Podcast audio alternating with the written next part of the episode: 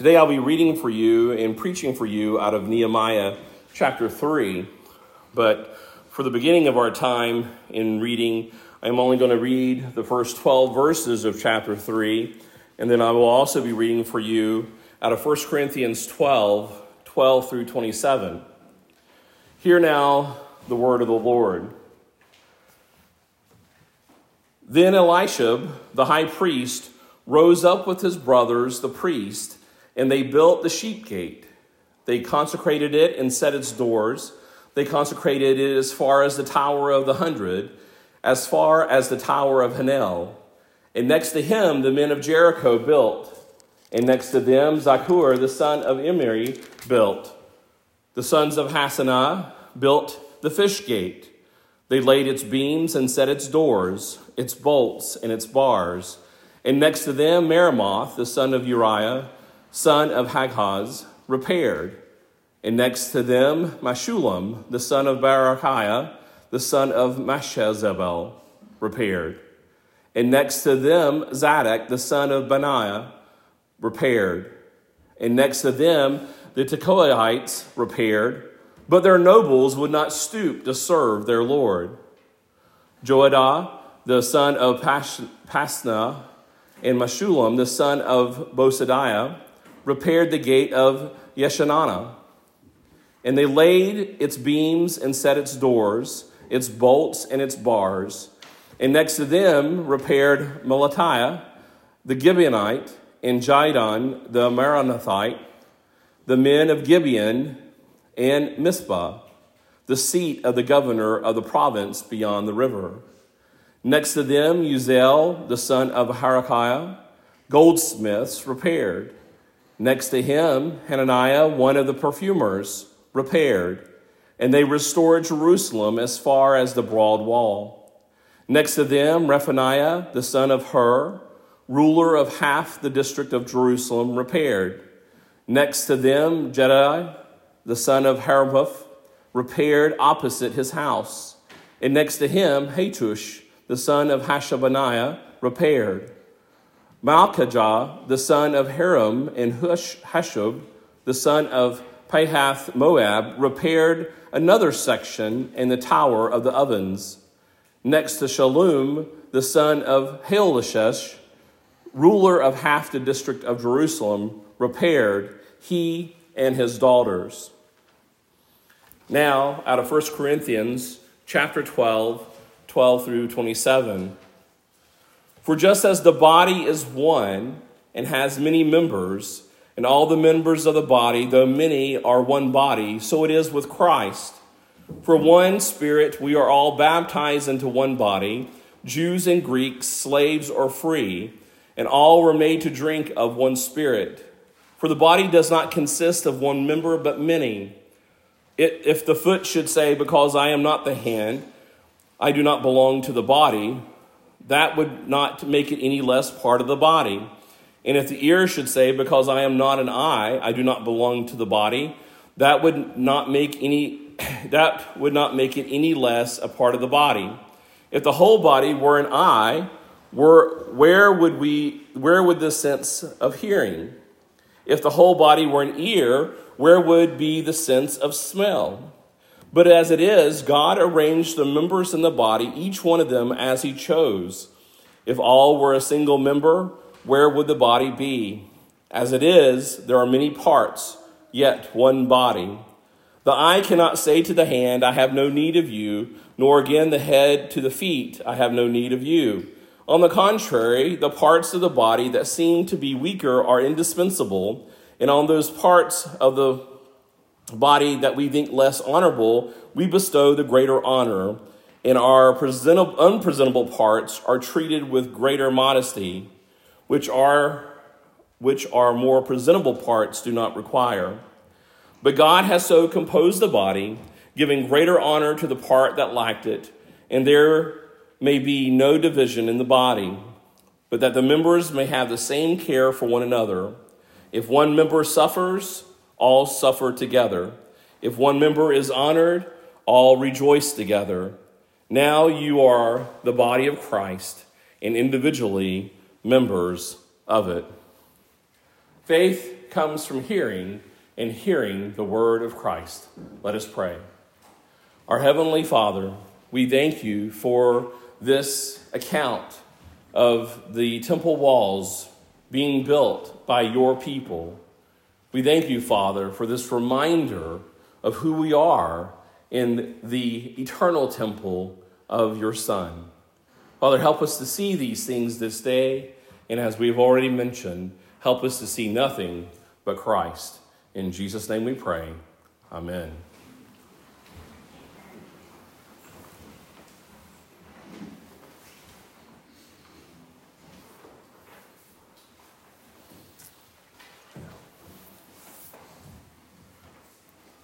Sophia asked me this morning during breakfast if this was going to be a hard passage to preach from. And in some respects, it was a little daunting to see both this particular passage and a couple of other passages where uh, there is this kind of record keeping account now, I'm not certain yet in the other parts of this book where we have those kinds of details, and I have not gone back and preached through Ezra as well, where there are also very similar types of details of names and locations and things of that nature.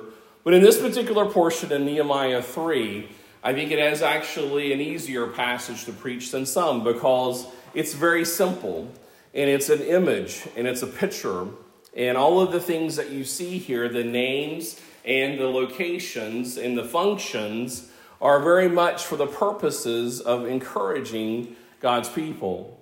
Nehemiah put this particular chapter before some of the actual activity and the narrative that is going to occur.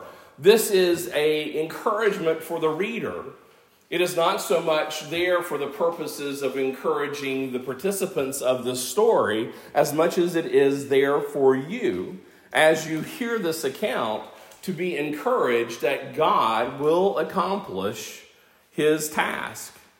And then go through the actual story of how God does that. Now, we as Christians in this age, and I mention this very often in the pulpit, that we are those on this side of the gospel we are on this side of the gift of the New Testament, that we have the answers. We already have the answers. We get to look in the back of the textbook and we see the answers, and we know already that there is something very hopeful for us in this process and in ultimately the end of this process. This is what this particular chapter is here for. It is a chapter to create an image for you that is to encourage you, number one, that God is the one who strengthens his people. And then, secondly, it is here to teach us how God is the one who equips his people. And then, lastly, we will see here as we go through this whole process of seeing the encouragement of his strengthening and his equipping, we understand that this is how God saves his people. You may think you got all of that out of that particular chapter, and I didn't even read the whole chapter. I hope you did take a chance to, to read the chapter before we got here, and, and I'm sure I butchered up some of the names, even though I've listened to this chapter over and over and over again, just so that it would hopefully not butcher up the names of these particular people of God, um, that we may actually get a chance. I mean, I wonder sometimes, you know, how long will it take for us to meet everybody that belongs um, to the kingdom of God. But um, hopefully, I'll get a chance to maybe be corrected. I don't know. I don't know once you go to heaven if you can get all the names right at that point or you'll have to learn them. I'm not sure exactly what happens there, but it'd be nice to be corrected on some of these particular names, especially how many uhs, ayahs do you put in there. And um, I'm sure that if I hear it enough, maybe I'll get it right eventually. I have eternity to, to actually try it out. But the answer, when I say that this chapter is pretty much the answers to the question, the very first couple of verses um, goes ahead and gives us what our greatest hope is. If you notice here, the very first thing that we see in chapter 1, I mean, in chapter 3, verse 1, it says, Then Elisha, the high priest, rose up with his brothers, the priest, and they built the sheep gate. They consecrated it and set its doors. They consecrated it as far as the Tower of the Hundred and as far as the Tower of Hanel. Here, in the beginning of this description of what was being done to the temple walls, we see here, we start with the very top of, if you could look at on a map, and it's arranged in a north to south type configuration. It actually is going, the order of this particular description is going counterclockwise, not in a perfect circle, even though I named the sermon Circle the Wagons. It's actually, if you, I don't know if you can follow my finger or not, but it's kind of like, it's kind of like this. and it kind of looks like that. I don't know you're not going to memorize that, but you know, if you look at your Bible pictures, maybe you can see that. And it's not even really a perfect understanding of that because historically we don't know for sure, and we're trying to understand where all of these particular walls are. And, archaeologists are looking at different phases of the temple and the temple walls, and there were additions and renovations being done. But it's generally from what we see here in the description that Nehemiah is explaining to us is that it started at the very north now, interestingly enough, the very north part of the gate is the most vulnerable part of the gate because it is the area where you are most vulnerable for attack. But at the same time, at the very northern part of the gate is where there is the, the, the walls, is the sheep gate. And we have here Elisha, the high priest, rose up with his brothers, the other priests, and they restored and rebuilt the sheep gate. Hopefully, you already see here that this is the sheep gate where they would bring in the sheep that were for the sacrifices. The beginning of this account of the restoration of the walls for the temple begins with at our most vulnerable spot, but also at the place that points to our salvation and our greatest hope. He begins this particular understanding of all of these people working together in the restoration of the temple walls, starts with our greatest hope, pointing to ultimately our Messiah, Jesus Christ. It starts with the head. And then it goes through and it goes all the way around in a circle, in a continuous circle, making sure to use words and descriptions that is keeping everything tightly interwoven, showing all of the diversity of all of the people of God and the function of God, and also the different gates and openings and accesses to this particular temple, all the way back to the very head, to the sheep gate.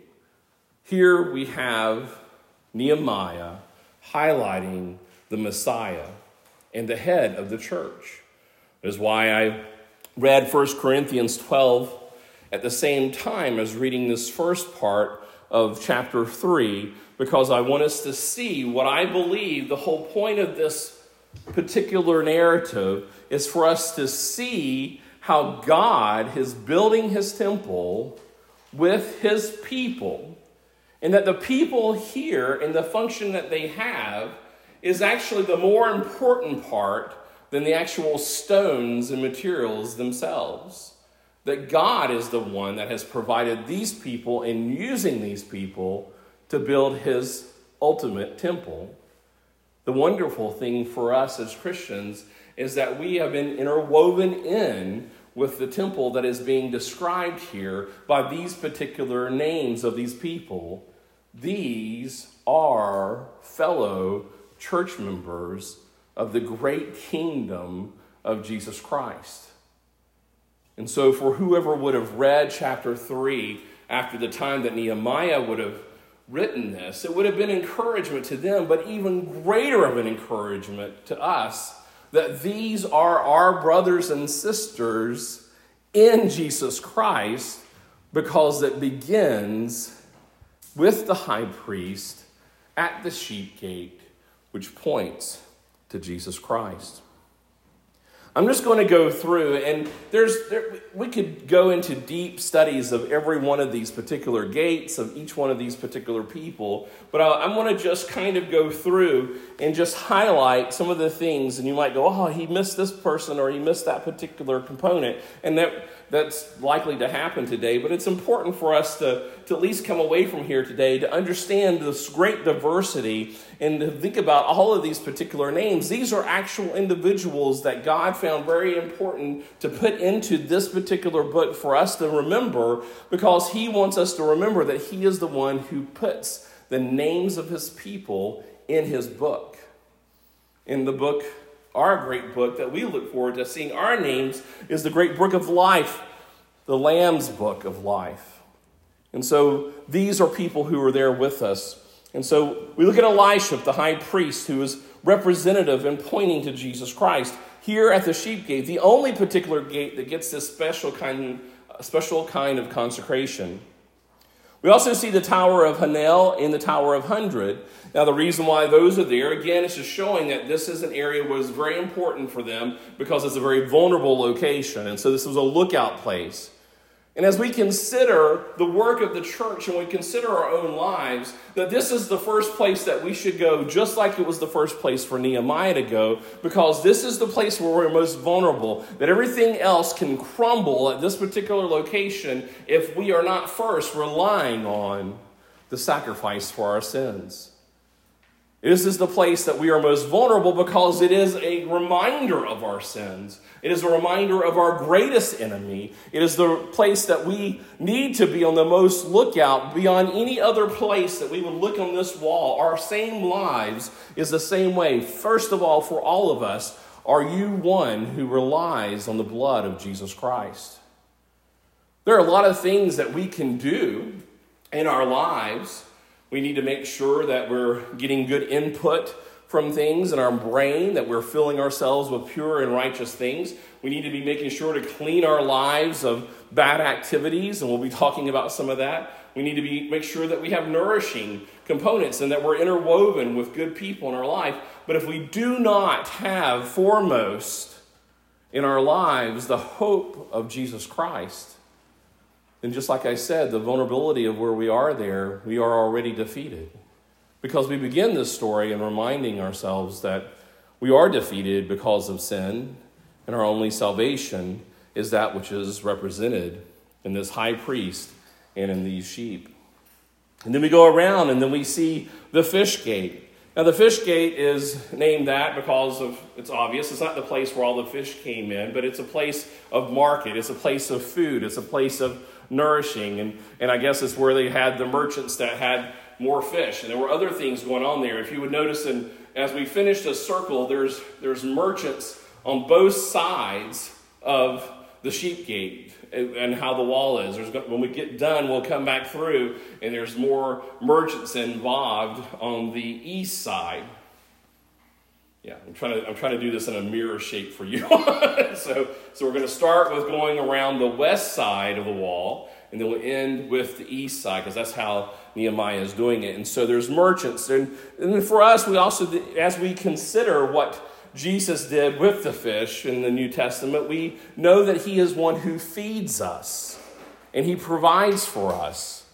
That as we rest in His salvation, we also need to rest in His Word rest in the things that he delights to feed his people with. That man cannot live by bread alone, but we do live by the things that God feeds us. And it's both a physical nature, but a spiritual nature that we must have this understanding that we must protect and restore that are the things that are coming into us. We see that with all of the gates. We see these access points if you remember when Nehemiah was crying and he was weeping and, and considering, he was talking about how the gates were burned and destroyed because it creates this vulnerability. And all of these particular gates are very important for the overall kingdom of God. That if there's a breach in any of these particular areas, it has an effect on the whole of God's people. And so all of these are important.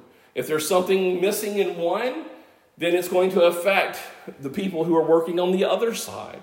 So, just as we saw there in Corinthians, that we can't say, well, this one's not so important, we can ignore this one. They all required restoration. And we too need to think about the holistic element of all of our lives that, yes, first foremost, we must be resting in Jesus Christ, But there are many different parts and diverse ways that God nourishes us and builds our kingdom. And we are full of a diverse amount of people. And we need to be thinking about how those are places of vulnerability, but also places of our nourishment and our strength. And so we have Hassenaah's sons and Meremoth and Meshullam. They're involved in repairing and restoring that particular gate, we see these details of how it talks about the door and the beams and the bolts and the bars.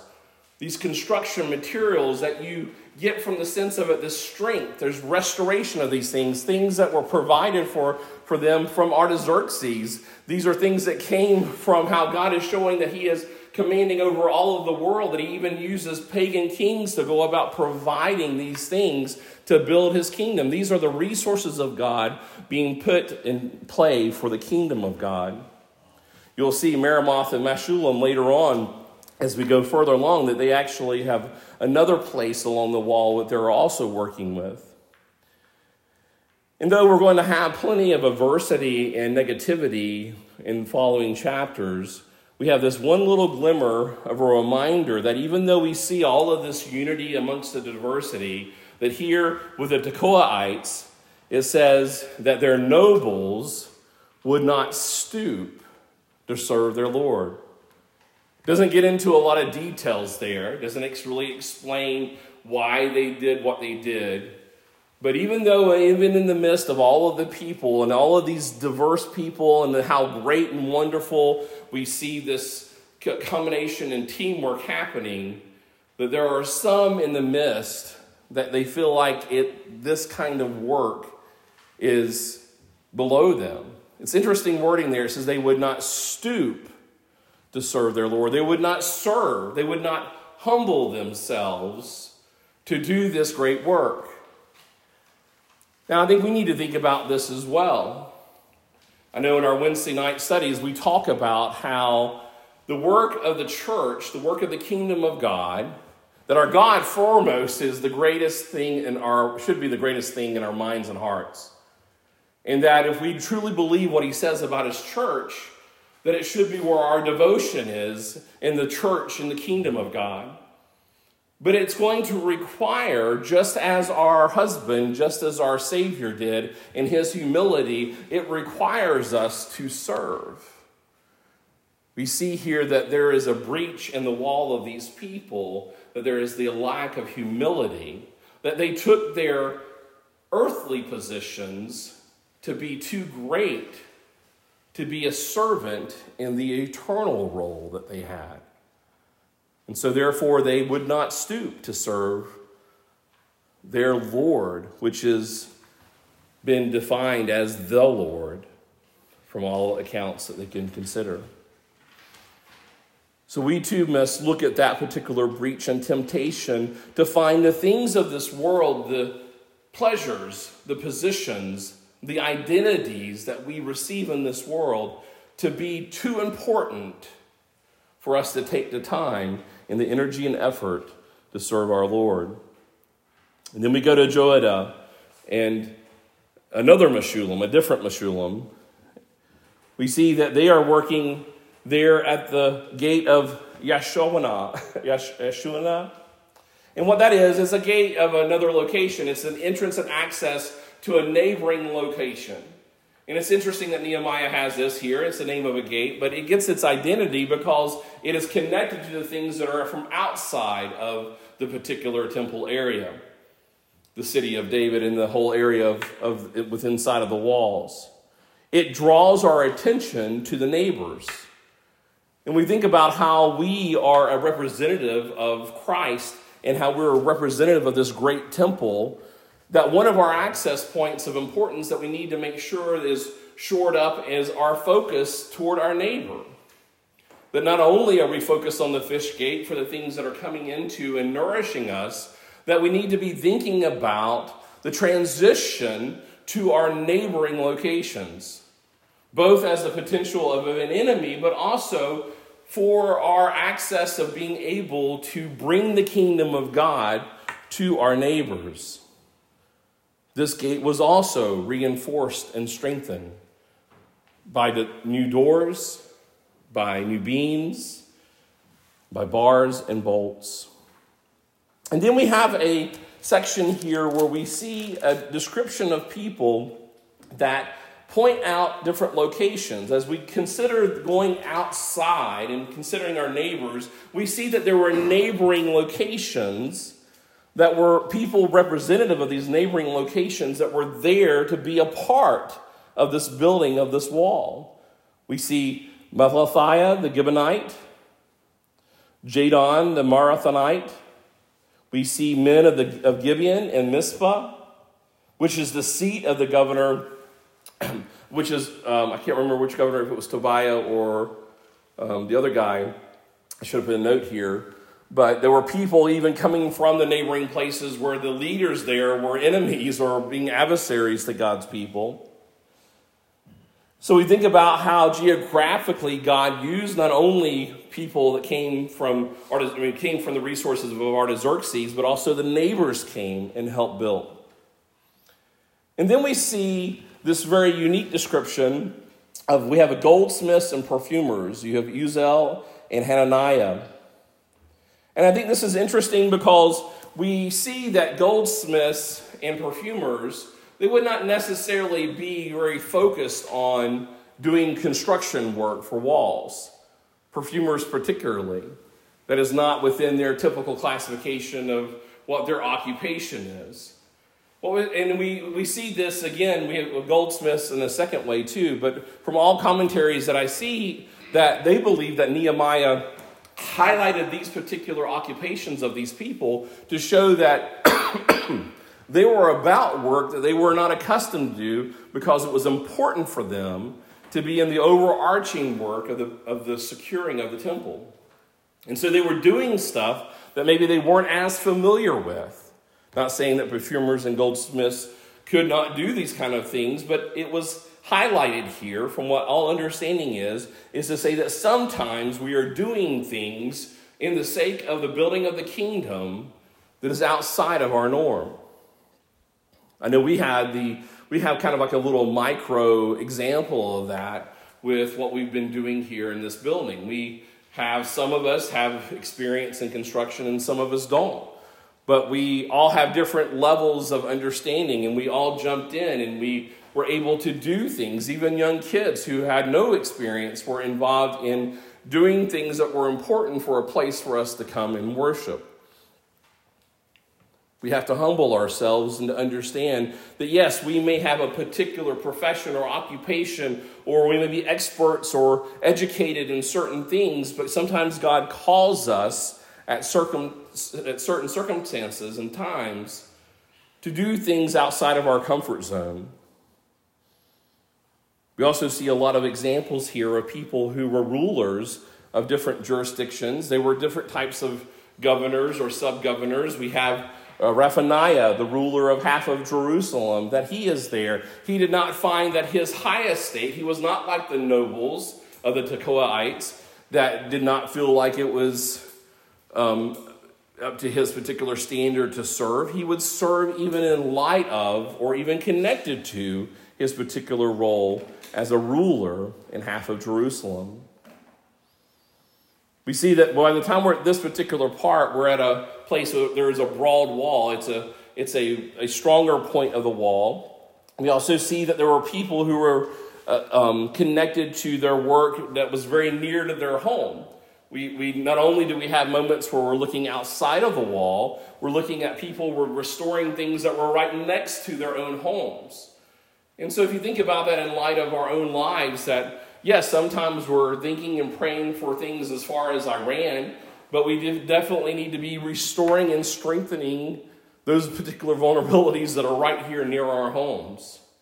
It's highlighting all kinds of different directions for us as we go around this whole wall, all of these particular places that we need to be looking for vulnerabilities, but also strengthening those particular weaknesses and closing off those particular breaches. We have Shallum, another ruler of the other half of Jerusalem.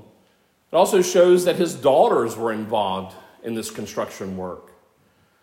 Many commentators believe that it was likely that he did not have sons, and so it highlighted that this was a full community work, that even Shallum had his daughters out doing this particular work.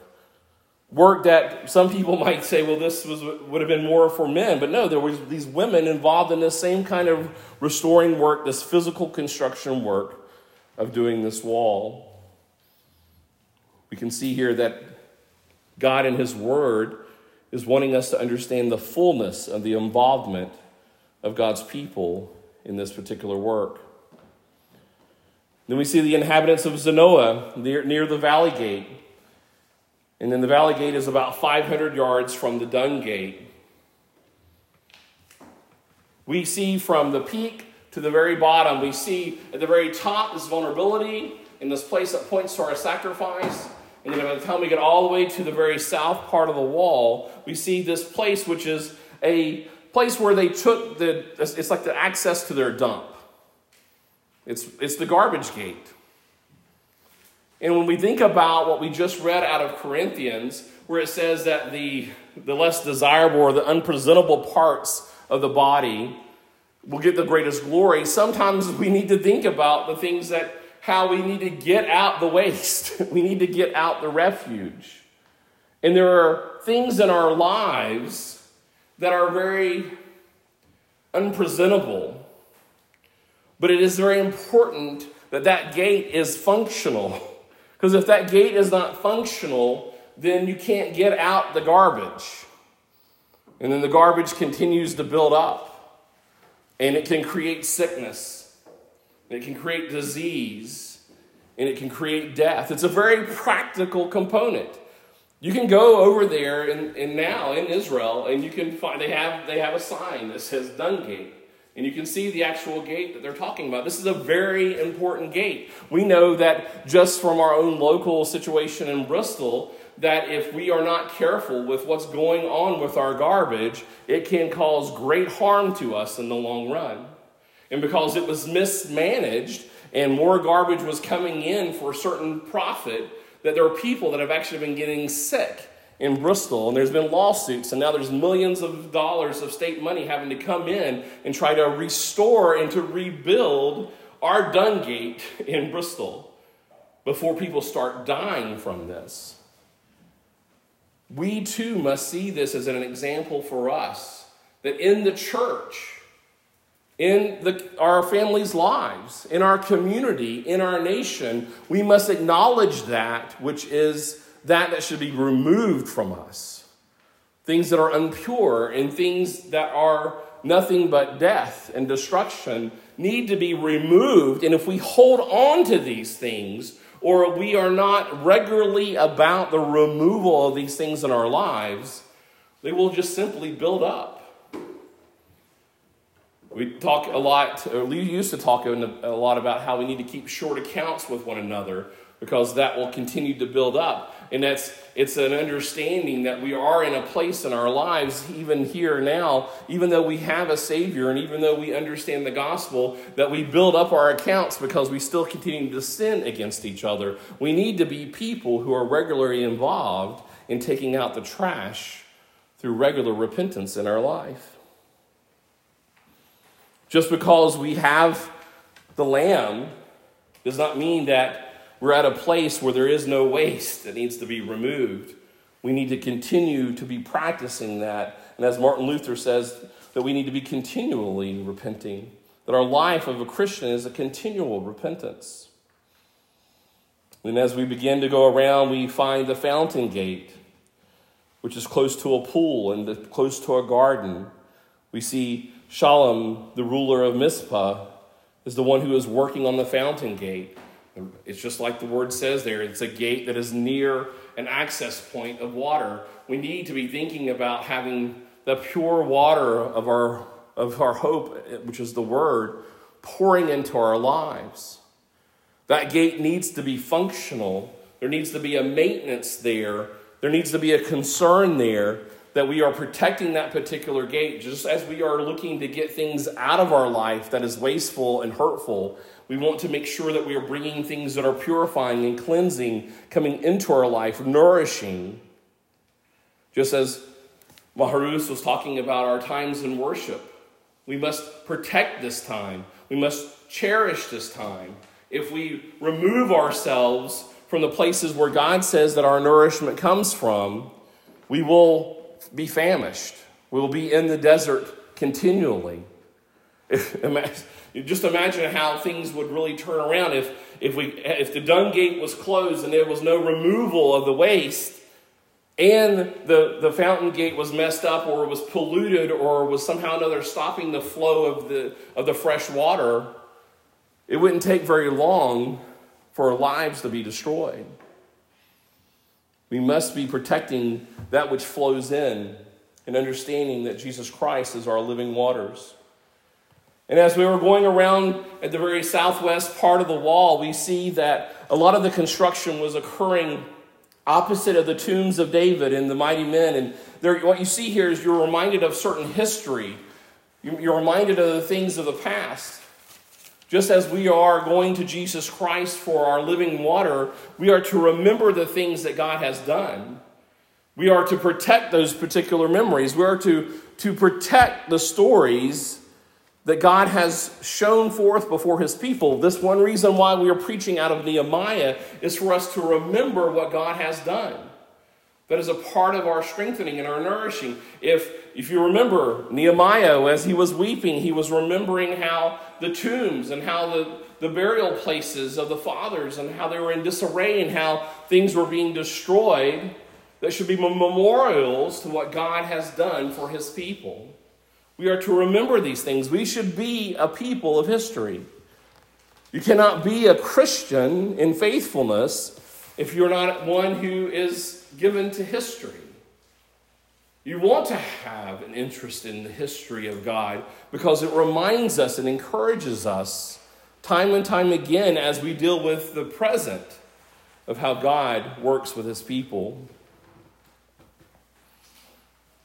Moving on around, we see again Benjamin and Hasshub working the opposite of their house, Azariah working near his house. And then we see Binnui, who is working near the buttress and the king's guard. I don't know how, how familiar you are with what a buttress is, but a buttress is a reinforcement in a wall. It's one thing to have a wall, but sometimes, especially in places of vulnerability, there has to be a strengthening of that with buttresses. If you go and look at certain cathedrals, uh, old cathedrals, and even some new modern ones, because they're, they're wanting to build these cathedrals, like, well, we can even look here. We have this, this open ceiling. And the only way to be able to do that is that you've got to be able to properly distribute the loads and keep the strength of the roof without it collapsing when there is snow and things on top of it and also its own load. So there has to be some kind of reinforcement because typically you would have columns or something down below. So if you're going to have a big cathedral, you either have to have buttresses that are on the outside of the wall that hold the walls up, or you have to have these things that we have here, which are called tie rods that are holding the walls together. They're reinforcements. It's one thing to have the walls, but there has to be reinforcements. Here, they were having to do repairs to the buttresses to strengthen the buttresses that are strengthening the walls. It's one thing to have walls up in our life to protect us from our vulnerabilities, but there are certain places in our walls that have greater vulnerabilities and they require greater strengthening. We need to have buttresses in our lives. We need to be aware of the weak points we could have built up walls, they could have built walls up in this particular building here, but if they did not have those tie rods there, the walls would not be enough and the roof would collapse. We must be aware of those kinds of things. We need to be engineers of our own lives to understand where we need particular extra reinforcement. Sometimes it's how who the people we are around or the activities that we're involved in or maybe sometimes it might be the foods that we eat or it might be just circumstances that we may find ourselves in. We need to always be working toward the things that god has taught us to be engineers so that we may have buttresses in protecting those walls. We have another place where we have the water gate another access point of water. And then we have, as we're going on up to the top, we see this place called the Ophel. As we get closer to the end of chapter 3, that is a raised portion of land. It's kind of a knoll. And here we're seeing again that this is a strategic location. And the walls around the Ophel needed to be reinforced because we're coming back around to the places of our greatest vulnerabilities. We need again to remember and to remind ourselves that we are still sinners in need of a Savior. We have the horse gate. We have more houses. We see more Tekoites. We see more priests as we come around. A lot of the people who are working over on the northwest side are going to be some of the same people working over on the northeast side. The horse gate is obvious. It's a place where there's going to be more activity um, for not only just people's traffic, but also for the reinforcement of military. That's why we have more of the towers, more towers built over in that direction as well. And then interwoven with defenses and more houses, we have more merchants. We have a muster gate, which is not for um, like ammunition, but it's the gathering of people. Some people even call it the parade gate. And so it is a place where if you were going to battle, you would be um, having a place where there could be a larger number of people exiting the gate. This is in greater preparation for being able to be not only in the defensive, but also in the offensive. And we see goldsmiths and merchants all surrounding in that particular location. What we see throughout this whole, and I know there's a lot of little details, but it's details that God gave us because what it's highlighting for us is that we are like this today. That God is using a great diversity of a lot of different kinds of people to bring about the furthering of his kingdom. And we need to be careful that we are not like the nobles of the Tekoites. We need to remember Romans chapter 12, verse 3 through 5 that says, For by grace given to me, I say to everyone among you, not to think of himself more highly than you ought to think, but to think with sober judgment, each according to the measure of faith that God has assigned. For as in one body we have many members, and the members do not all have the same function, so we, though many, are one body in Christ, and individually members of one another. This has great communication for us in many different areas of our life. Not only are we to be thinking about how our earthly roles or our earthly identity is not too great to be in a position of servitude, but we need to remember each other. It's talking about how we are many members with each other throughout this whole chapter, it keeps saying, and next to, and next to, and next to. It's creating a chain, it's creating a wall, an unseparated wall of people working through the building of the kingdom of God. No one can say, you know what, I'm not holding hands with this particular person. We're going to allow for a breach. And if you think about it, if you allow for a breach wherever you are, because you feel like you're too great or you don't want to be near a particular person, or maybe those people's weaknesses don't really fit with your particular interest and your particular comfort zones, that means the breach is going to be closest to you. So the people that God put in your life, and we've already read in, uh, in, in the other, um, in the Corinthian passage, that God is the one who chooses to put together his particular building method, if God put people in your life, then God put them, those people in your life. And you might go, well, I would rather, you know, I'm down here near the Dung Gate and I don't really like garbage. I want to go work near the Fountain Gate. I like dealing with pools.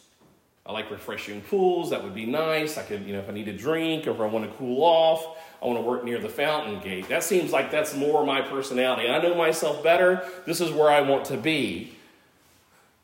Well, you have been appointed to be at a particular place, and sometimes your house is right there. And if you're too focused on going up to the fountain gate, you're leaving your house vulnerable.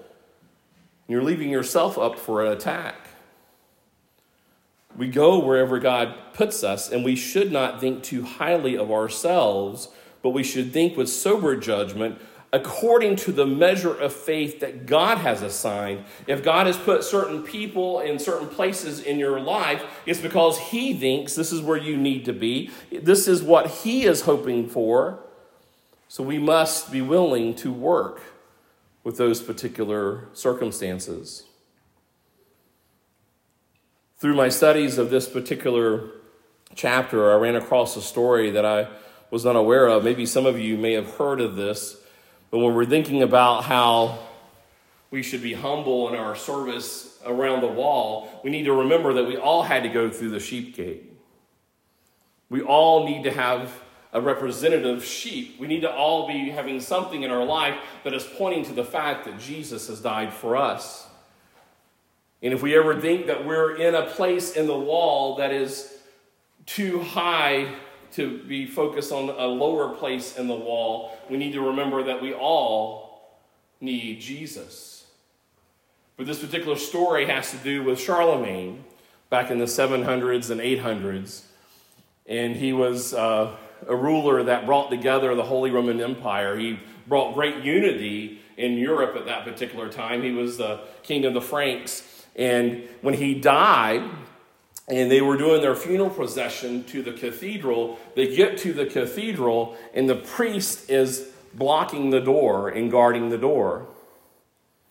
And he says, the priest, or excuse me, the bishop, and the bishop says, Who comes?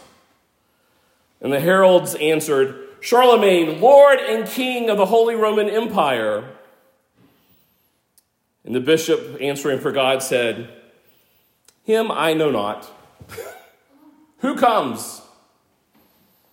And the heralds, a bit shaken, answered, Charles, the great and good and honest man of the earth. Again, the bishop answered, Him I know not. Who comes?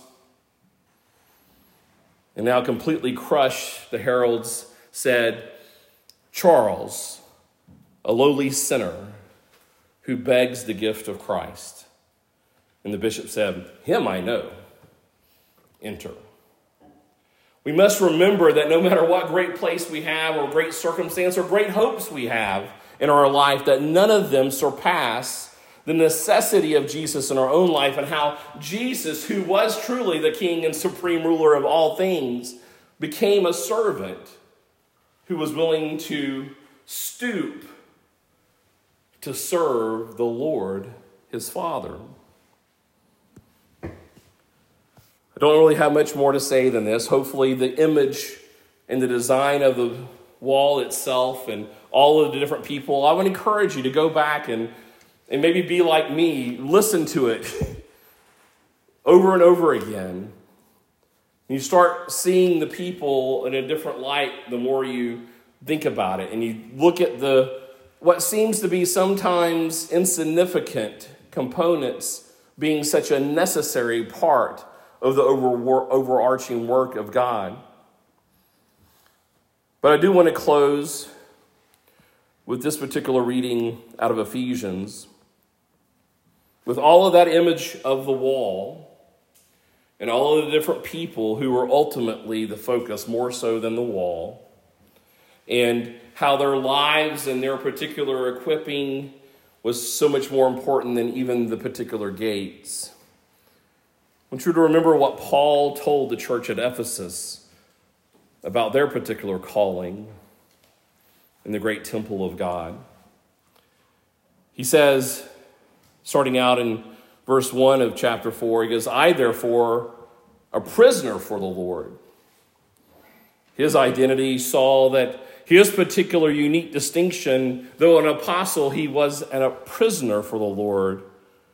I therefore urge you to walk in a manner worthy of the calling to which you've been called, with all humility and gentleness, with patience, bearing with one another in love, eager to maintain the unity of the Spirit in the bond of peace.